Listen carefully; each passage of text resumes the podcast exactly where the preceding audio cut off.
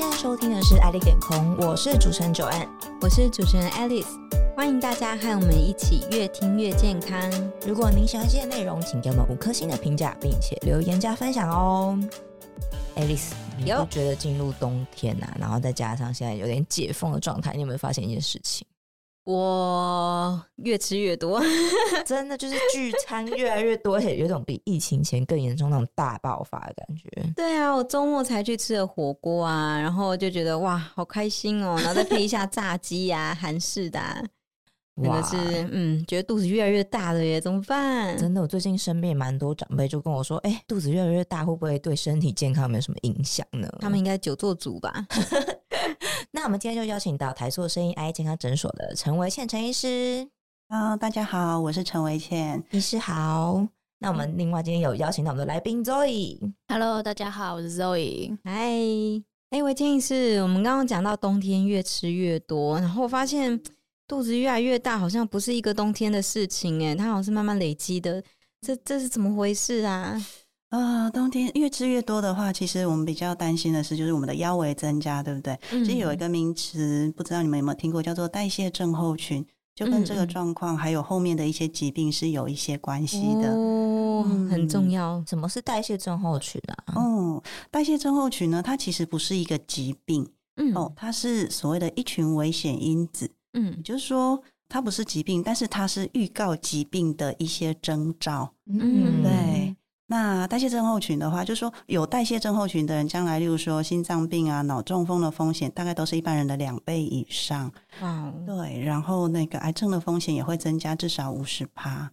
十大死因跟代谢症候群至少一半以上是有相关的。那维茜医师，我想问一下，代谢症候群为什么这么重要啊？嗯，代谢症候群呢，虽然它没有什么症状、嗯、我们不会觉得不舒服，但是它其实会增加很多种的慢性病的风险。这些这些疾病呢，会造成呃我们身体的一些不方便甚至死亡。例如说它会增加心脏心肌梗塞的风险大概两倍、嗯、代谢症候群也会增加脑中风的风险大概 二点七六 倍、哦、然后呢它也会增加糖尿病的风险到六倍，六倍这么高。对，那除了这一些心血管、脑血管的代谢的问题之外，因为代谢症候群的人身体是比较容易发炎的，因此它也会、嗯、发炎会造成细胞的病变，所以会增加癌症的风险是超过 百分之五十 以上。哇、嗯、这么高。是，对，所以我们今天就是要聊一下代谢症候群那像这个代谢症候群有没有什么判断的标准？是、嗯、我们刚刚说它是一些征兆，对不对？基本上就是有五个征兆。这个五个征兆呢，基本上不痛不痒，也就是说我们有这些状况的话，其实身体是没有症状的，但是我们可以透过一些简单的检查去知道我们有没有代谢症候群。嗯，哪五个啊？第一个就是高血压，嗯，好，或者是说你量了血压，你发现你的血压是超过一百三十八十五 一百三十八十五，嗯，这个是一个指标哦，如果有，那它就符合一项。那基本上这五项的话，如果你有符合三项，其实它就是代谢症候群。那这是第一项，对不对？对。再来第二项的话，血糖，如果血糖超过一百，也就是说空腹，你已经空腹了八小时去抽血，发现血糖超过一百，这个也算是一个指标了。再来呢，第三个呢，就是我们的三酸甘油酯。好、哦，这个也是抽血的项目、啊嗯、我们希望它小于一百五十，如果超过一百五十它也算一个指标。嗯，还有一个就是我们知道有胆固醇，对不对？对，有好的跟坏的胆固醇、嗯、对。那代谢症候群我们采集的是好的胆固醇，我们希望好的胆固醇是够多的。嗯，如果不够，例如说男生的好的高密度的胆固醇小于四十，或是女生的小于五十的话，那这个也算是一个指标、嗯、是看好的胆固醇的多寡。对，就是好的胆固醇如果太少、嗯、因为好的胆固醇它是血管的清道夫、哦、对，如果这个太少的话，清血管的功能就变得比较差一些、嗯、那就比较容易累积一些不好的东西在血管壁上，容易造成血管的狭窄跟硬化。嗯啊，是。那这是四个指标，那这四个指标都是经由测量。那第五个指标其实是最重要的一个指标，也就是我们的腰围。哇，我们刚刚聊到的、嗯、对，就是这件事。那腰围这个其实是代谢症候群里面最重要一个指标，因为当腰围一大，其他四个指标很容易就会有异常。那腰围的话呢，会希望是男生不要超过九十公分，女生不要超过八十公分。哇，天哪，大家跟我量一量。那可以请问医师，就是腰围到底怎样算腰围？是肚脐的嗯，那边的吗？它是在呃、嗯，它有点复杂，它是在那个就是肋骨的下缘，嗯，跟我们的骨盆骨的最上缘，在你的侧边两边这两个点呢取中线，然后这是从这个中线这样子围一圈去测的，哦，不要量错，肋骨下到，所以刚好是有点像肚脐的那个，它接近肚脐，对，接近肚脐。对，所以也不是最凹的那个地方。哎，好像不是，但好像是想自己想要缩减一下的腰围。不会不会，我，我这样看你们的腰围，我觉得你们都不会是，好，先不用太担心，继续吃，继续吃。好的。那陈医师想问一下，是就是刚刚提到这五种症状嘛，是，然后为什么会得到这种代谢症候群呢？就是为什么会达到这五个标准呢？其实大部分跟现在的生活形态有关系，对，也就是说我们现在都工作很忙，没有时间运动，嗯，所以就久坐，嗯，然后因为太忙了，所以要好好犒赏自己，或者是有时候大家聚在一起就会很开心的吃东西，于是吃的部分比较多，所以慢慢的腰围变得比较大一些，然后就比较容易得代谢症候群，嗯，然后也会觉得哎，怎么体力好像有时候觉得比较差一点，因为身体的代谢已经出了一些状况，嗯，还有现在的饮食都比较精致，可能我们的蔬菜也吃的有点不太够，嗯，相反的也许淀粉吃的有比较多一点，因为很多好吃的东西它其实都是淀粉啊，真的，嗯，像手摇饮里面的各种料，对，是是是，都很好吃，好，真的真的。如果像刚医生讲的话，那我们如果在生活中有没有哪一些坏习惯会比较加强我们这种代谢症候群的状况呢？嗯 OK 呃，哪一些的坏习惯嘛，嗯，大概就是像例如说我们刚刚提的嘛，然后就是比较少运动，对，那滑手机的时间太多，因为你滑手机我们一定是坐着，对，就没有久坐，然后就不改站着滑这样。我真的都动，我真的不动，站着，我真的不想站着滑。对，然后还是会建议做一些运动，还有饮食的内容，嗯，这些也都还蛮重要的哦。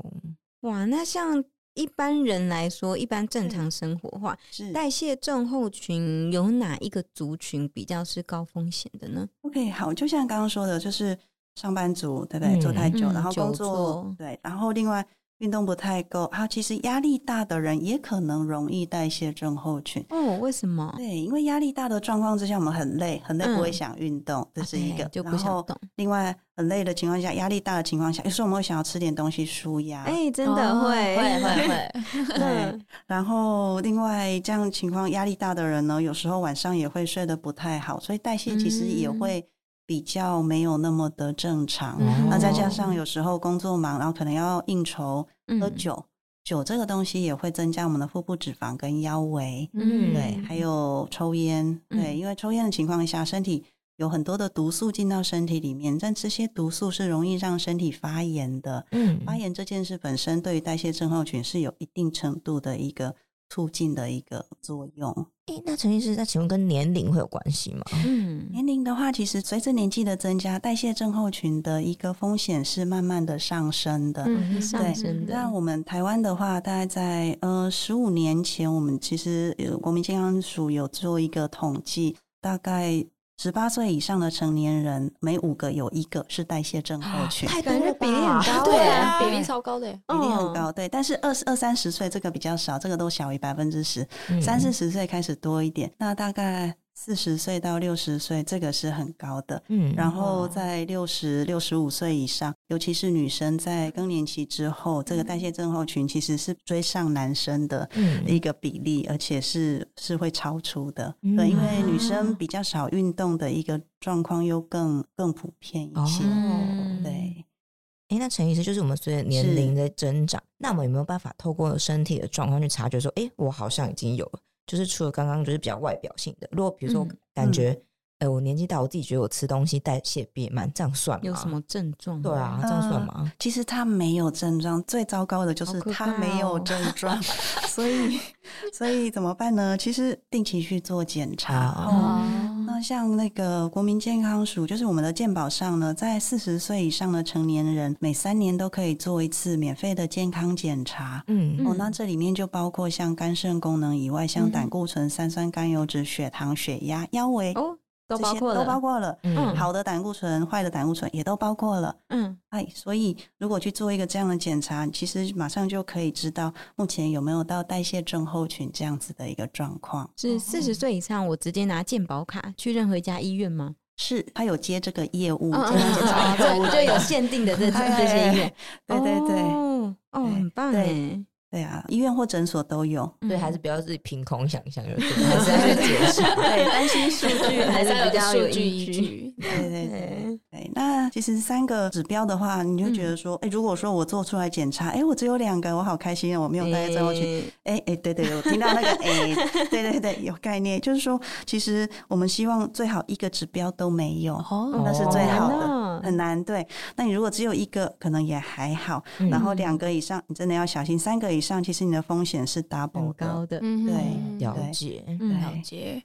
好，那医生我想问你哦，就是呃，好像有在新闻上面有看到啊，就是代谢症候群啊跟胰岛素的阻抗性是有关系的、嗯是为什么、嗯、是是好，那这个我要稍微花点时间解释一下。嗯，胰岛素阻抗是什么呢？但听起来好像不太容易理解、嗯、但我们先来了解胰岛素是什么、嗯哦、那当我们每次我们吃了东西之后，尤其是淀粉类的东西之后，淀粉它会分解成葡萄糖，那葡萄糖就会进入细胞，让细胞来使用，那我们就会有能量，对不对？嗯，好，那葡萄糖要进入细胞，它其实不是随随便便我要进去就可以进去的，对，因为如果太多的葡萄糖进到细胞，那细胞也也会受损，会那个浓度太高，所以它其实是有管控的。好，那当我们吃了很多的时候，这时候那它的管控呢，其实就是胰岛素。对，胰岛素它就像一把钥匙，对对，它把这个细胞的门打开，把葡萄糖送进去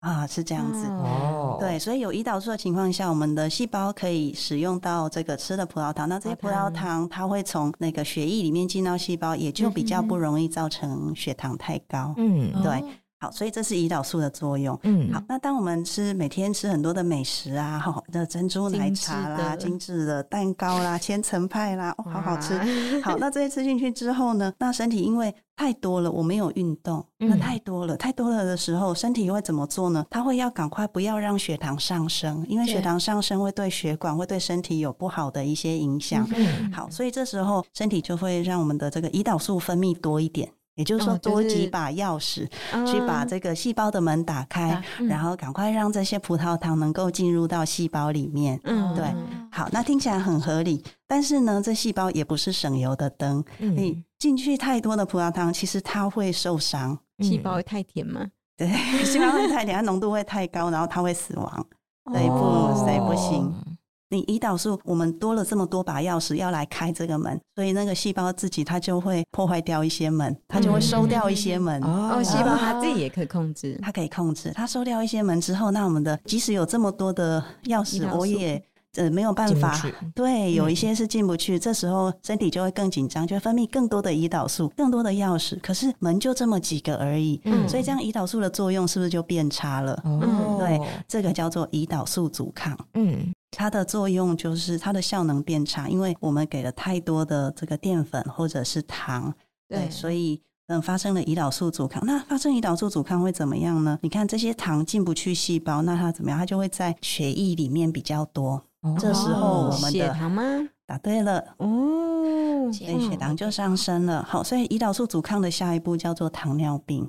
哇，很严重耶。 对， 对，那什么样情况下比较容易有这些胰岛素阻抗？一个就是当我们淀粉吃太多、嗯、对不对、嗯、另外一个就是腹部肥胖。哦，为什么腹部肥胖会腹部肥胖有可能是例如说我们真的吃了比较多的淀粉，那淀粉这些比较容易产生身体的体脂肪、嗯、或是让三酸甘油脂上升、嗯、身体的油脂上升了，那这个腰围就会变大，那腰围变大之后在这个腰、哦、腹部的是不是有比较多的脂肪细胞、嗯、对，那事实上脂肪细胞它不是就乖乖的在那里储存脂肪、嗯、它其实是有很多的作用，它会分泌很多的发炎因子、哦，脂肪细胞会分泌发炎因子，是，尤其是太多的脂肪细胞，它们互相挤压，对不对？嗯，互相挤压，那它就会受损，受损之后身体是不是要修复？嗯，这时候又是一个发炎的修复的过程，嗯，所以又会吸引到很多的发炎细胞过来。哇，对，所以当没错，当当发炎的状况下，那就会影响到我们的胰岛素或其他激素的作用，它会容易受损，会干扰。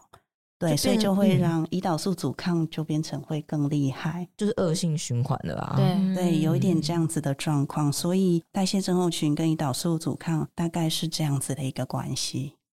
嗯，哎，陈医师，不好意思，有点好奇，因为刚好提到三酸甘油酯，那这个跟脂肪甘油酯是有关系吗？还是是不一样的东西呢？哦，是环环相扣的，嗯，是当我们淀粉吃的比较多的时候，嗯，除了造成胰岛素阻抗之外，那这个多的这些葡萄糖呢，它没有地方去，对不对？细胞就会把它合成三酸甘油酯，嗯嗯呃、因为三酸甘油酯就是脂肪的一个形态，它是最容易储存热量的，嗯嗯，那过多的热量它就把它打包成三酸甘油酯储存，嗯，如果在血液中跑来跑去的，这个就叫三酸甘油酯，所以我们的三酸甘油酯可能会上升，嗯，对，那这这也是代谢症候群的一个指标，嗯，然后另外呢就是呃，如果不在血液中，在我们的腹部或在我们的皮下脂肪的话，那它就会是呃储存着就是脂肪细胞里面的三酸甘油酯这样子，嗯，所以有分血液中和脂肪细胞内的三酸甘油酯，对，基本上它是一样的东西，那只是说三酸甘油酯我们是呃去抽血去测到，对不对？这个跟最近几天吃东西的分量或淀粉的量比较有关，哦，短期的，短期的，嗯，那你长期的存在仓库里面就是我们的脂肪。嗯，那刚刚那个Joanne提到的这个脂肪肝，它也是其中的一种。脂肪肝它算一种内脏脂肪，嗯，也就是说，呃，有些脂肪的颗粒它就存在肝细胞与肝细胞之间。对，嗯，那就是让这个肝看起来就是就叫做油油的，没有没有不不是一层。哎，如果有去过菜市场，有种东西叫粉干。哎，对，就是肝脏看起来是比较油油嫩的，或者人家是那个鹅肝酱的那个鹅肝，哦，就是哦哦，一张白白的，讲到鹅肝，欸，大家都吃很好，说市场粉干我们都有反应。啊，果然，嗯，好，果然年代不太一样。OK， 那这个在肝脏里面的，如果油脂脂肪太多的话，其实这脂肪肝有时候也会造成肝功能异常，嗯，哦，也就是它会挤压到正常的肝脏功能，肝脏细胞有可能会有一些受损的状况，哦，对，那所以脂肪肝它的确代谢症候群的人是很容易有脂肪肝的哟，嗯，那这个脂肪肝这边的脂肪跟我们刚刚说的细胞脂肪它一样都是有很多发炎因子，是的，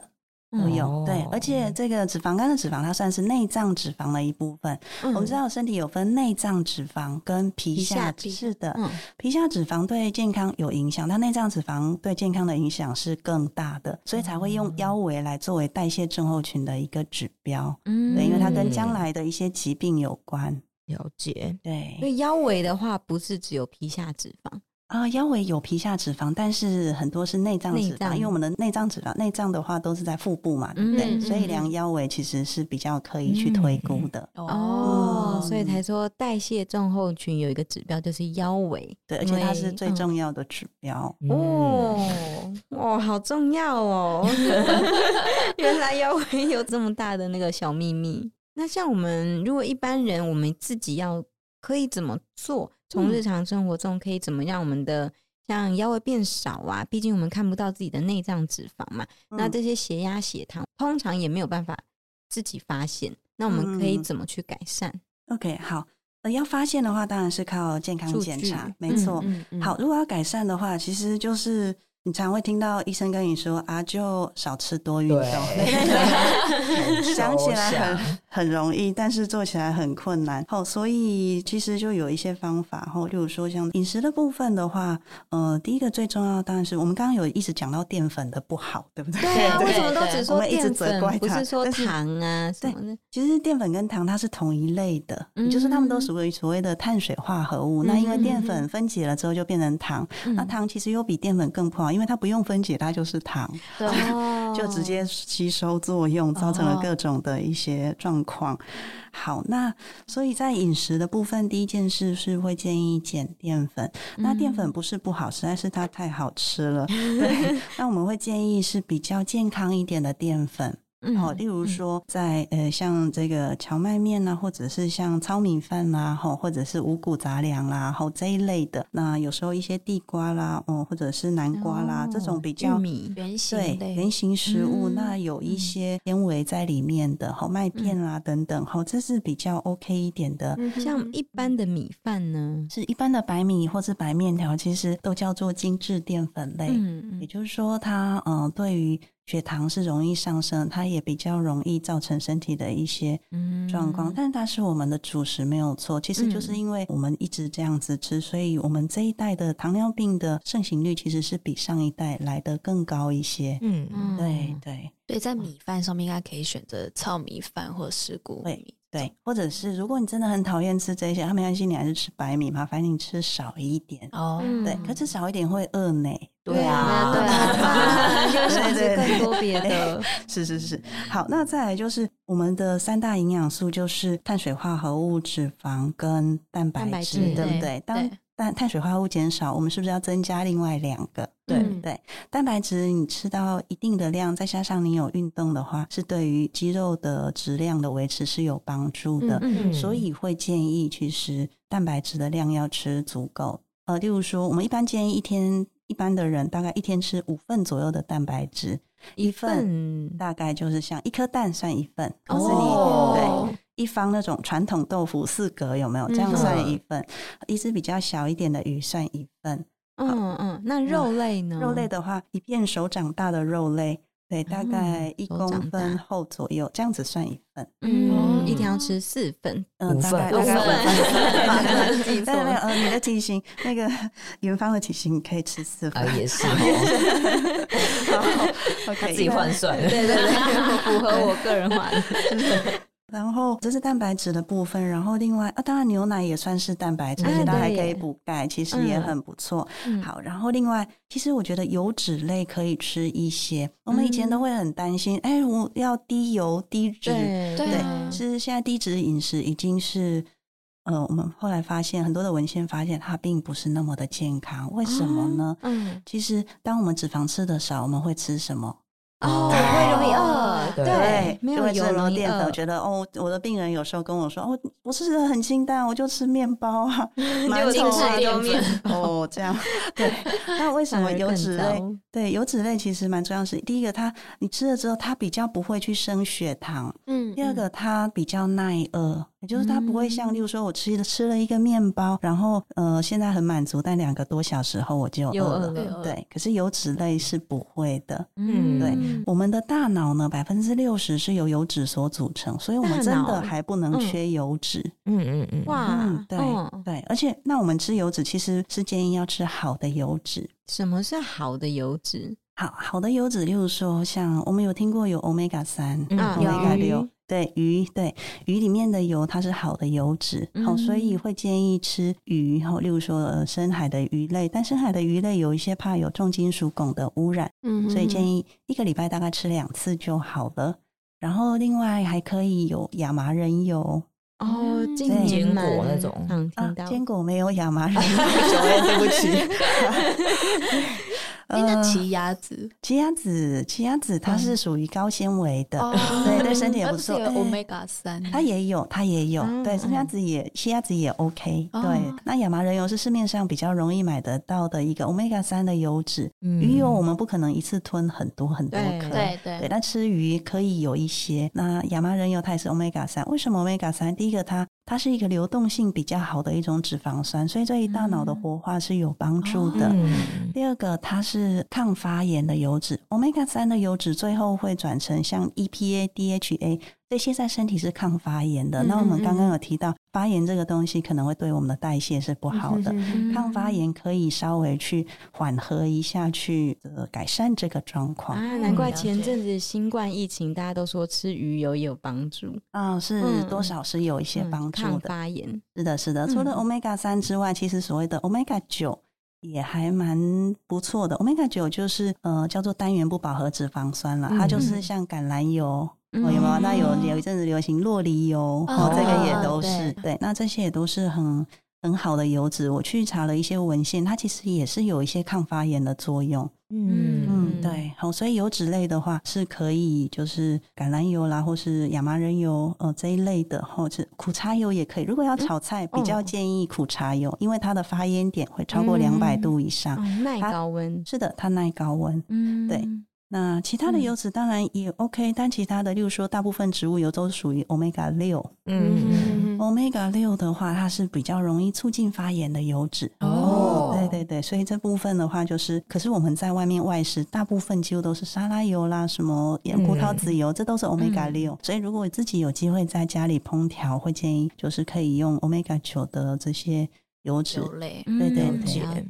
那除了像饮食之外，我们还有其他的方式可以预防代谢症候群吗？哦，也是有的。对，运动就很重要咯。嗯，对对，运动的话有些人会希望叫做减脂增肌，嗯，对不对？嘿，对，减脂跟增肌其实是两件不同的事情。嗯、对，对来解释一下减脂的部分的话，要因为要减少脂肪，对不对？减少脂肪的话，其实第一个重要就是要减少淀粉。哦、为什么？因为当我们吃进比较多的淀粉，身体会优先利用淀粉。淀粉是一个很好用的一个热量的来源、嗯、它很容易就分解、嗯、要分解油脂比较费事一点、嗯、对，所以我们如果吃的比较少的淀粉的话，诶，那身体就会学会去分解这些油脂，然后耗比较大的力量去分解油脂、嗯、对，没错，所以淀粉要很少。所以之前有像生酮饮食，生酮饮食就是淀粉非常非常少，但是它是一个比较不自然的饮食、哦、一般如果要做会建议不要超过三个月、嗯、那是一个减重的一个方法。对，那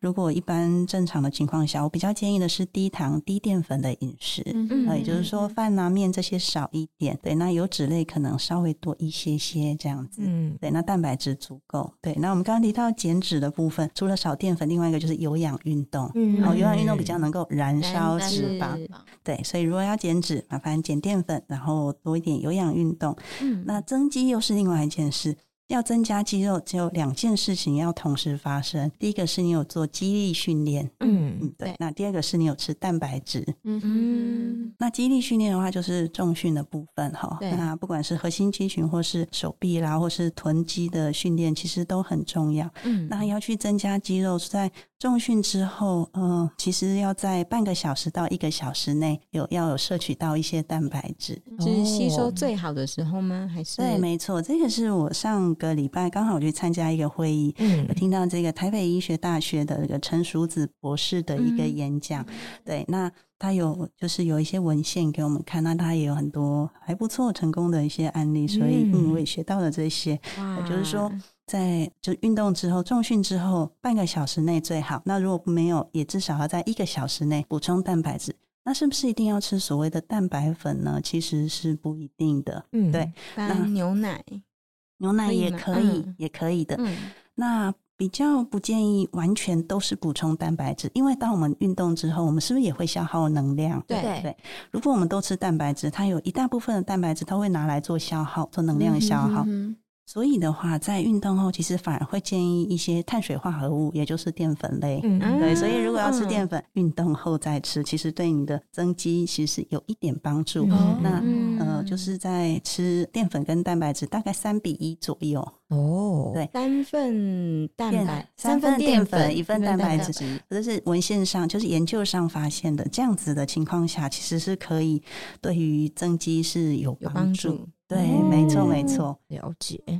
哇，很开心今天维茜医师帮我们讲了好多有关于代谢症候群的症状也好，可以怎么判定的标准也好，还有更重要的是我们日常生活中可以怎么样的预防。没错，真的很多美感、欸、嗯，真的要有好的习惯。我觉得没有最重要的是现在先去健康检查对，要先看自己的数据，先看一下数值有没有正确。没错。好，那今天非常谢谢陈医师的分享。